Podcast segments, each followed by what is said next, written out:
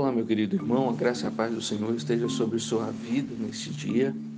E a nossa devocional se encontra em Êxodo, capítulo 18, versículos de 1 a 12, que nos diz assim: Ora, Jetro, sacerdote de Midian, sogro de Moisés, ouviu todas as coisas que Deus tinha feito a Moisés e a Israel, seu povo, como o Senhor trouxera a Israel do Egito. Jetro, sogro de Moisés, tomou a Zípora, mulher de Moisés, depois que este lhe enviara, com os dois filhos dela, dos quais um se chamava Gerson, pois disse Moisés: Fui peregrino em terra estrangeira. E o outro, Eliezer, pois disse: O Deus de meu pai foi a minha ajuda e me livrou da espada de Faraó. Veio Jetro, sogro de Moisés, com os filhos e a mulher deste, a Moisés no deserto, onde se achava acampado junto ao monte de Deus. E mandou dizer a Moisés: Eu, teu sogro Jetro, venho a ti com a tua mulher e os teus dois filhos. Então saiu Moisés ao encontro do seu sogro, inclinou-se e o beijou, e indagando pelo bem-estar um do outro, entraram na tenda. Contou Moisés a seu sogro tudo o que deu, tudo que o Senhor havia feito a Faraó e aos egípcios por amor de Israel, e todo o trabalho que passaram no Egito, e como o Senhor os livrara. Alegrou-se Jetro de todo o bem que o Senhor fizera a Israel, livrando-o da mão dos egípcios, e disse: Bendito seja o Senhor que vos livrou das mãos dos egípcios e da mão de Faraó. Agora sei que o Senhor é maior que todos os deuses, porque livrou este povo de debaixo da mão dos egípcios quando agiram arrogantemente contra o povo. Então Jetro, sogro de Moisés, tomou holocaustos e sacrifícios para Deus, e veio Arão e todos os anciãos de Israel para comerem pão com o sogro de Moisés diante de Deus. Nós vemos aqui nesse texto a família de Moisés agora chegando-se e se ajuntando a Moisés e ao povo ali próximo ao Monte Sinai, como o texto nos diz aí, junto ao Monte de Deus, no versículo 5. Ali naquele lugar de Moisés então conta para o seu sogro tudo que Deus fez.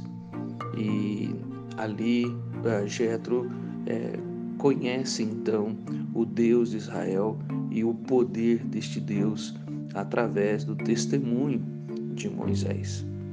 Nós vemos aqui neste primeiro nessa primeira parte dos versículos de 1 a 8 o testemunho de Moisés e também a disposição em ouvir do seu sogro.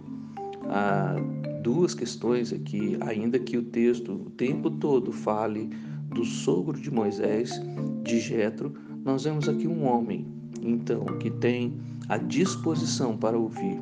Ele ouviu o testemunho de Moisés. E ao ouvir o testemunho de Moisés, ele se alegrou.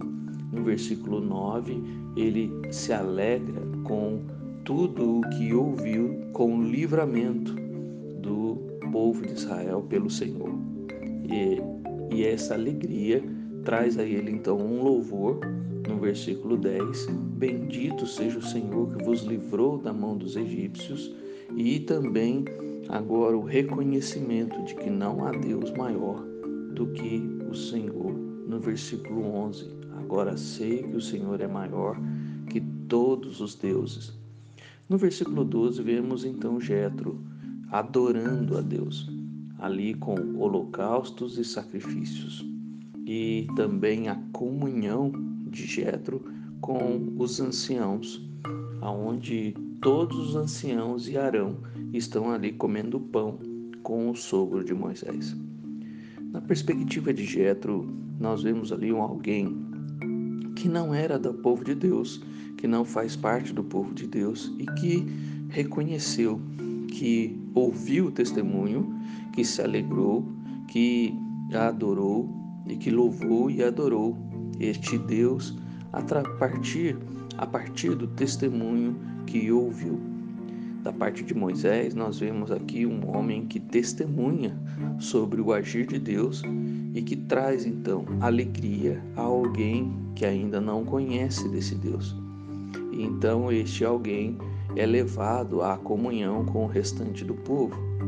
E então que, que, que o faz adorar a este Deus tão magnífico e tremendo a partir do testemunho.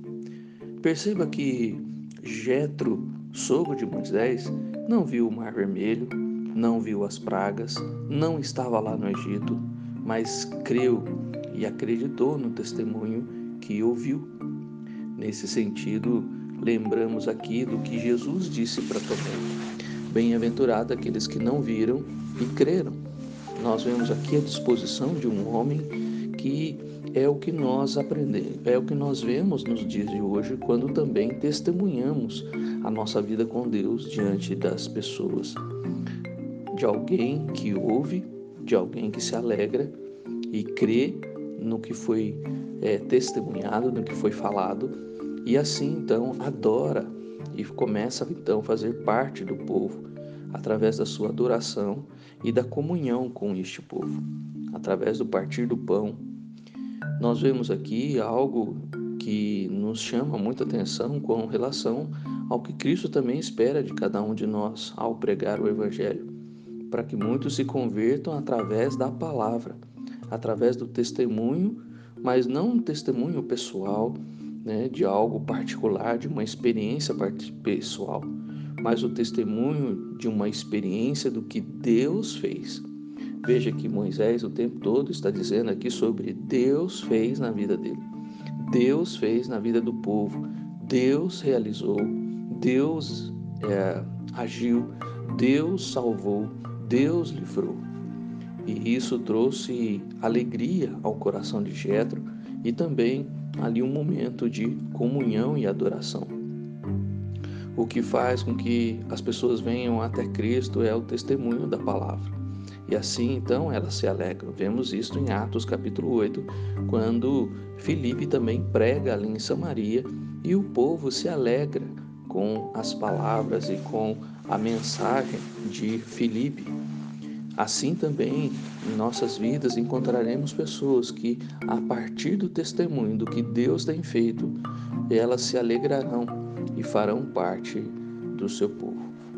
Outra premissa, outro ensino maravilhoso que vemos nesse texto é que Moisés está testemunhando para o seu sogro, alguém da família. Ou seja, iniciamos o nosso momento de evangelismo, a nossa vida missionária dentro de casa, na família. E assim, então, ah, testemunhamos para as pessoas, conversamos com as pessoas de dentro de casa, da nossa própria família, a respeito do que Deus tem feito em nós mesmos e através do seu povo, através da igreja. Como têm sido as suas conversas em família?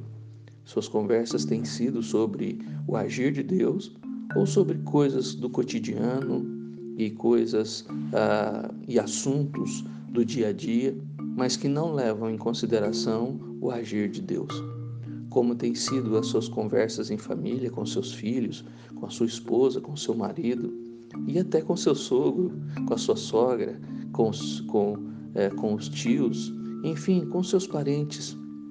A conversa é sobre fofocas, sobre é, a política, sobre as coisas que andam acontecendo no Brasil, sobre como é, os produtos no supermercado estão caros? Ou você tem falado mais da, do agir de Deus, testemunhado do amor de Deus? Veja que Moisés conta aqui como, no versículo 8, como Deus, ah, por amor de Israel, né, livrou o povo naquele dia no Egito. Como têm sido as suas conversas, o seu testemunho sobre Deus? Quantas vezes você faz isso? Ou será que você ainda não fez isso é, em família? Seria bom exercitarmos entre nós, entre nossos familiares, essa, esse costume de falar sobre a palavra de Deus, sobre o agir de Deus, sobre as manifestações da graça, do amor e da bondade do Senhor durante o nosso cotidiano, durante o dia a dia, durante as situações da vida.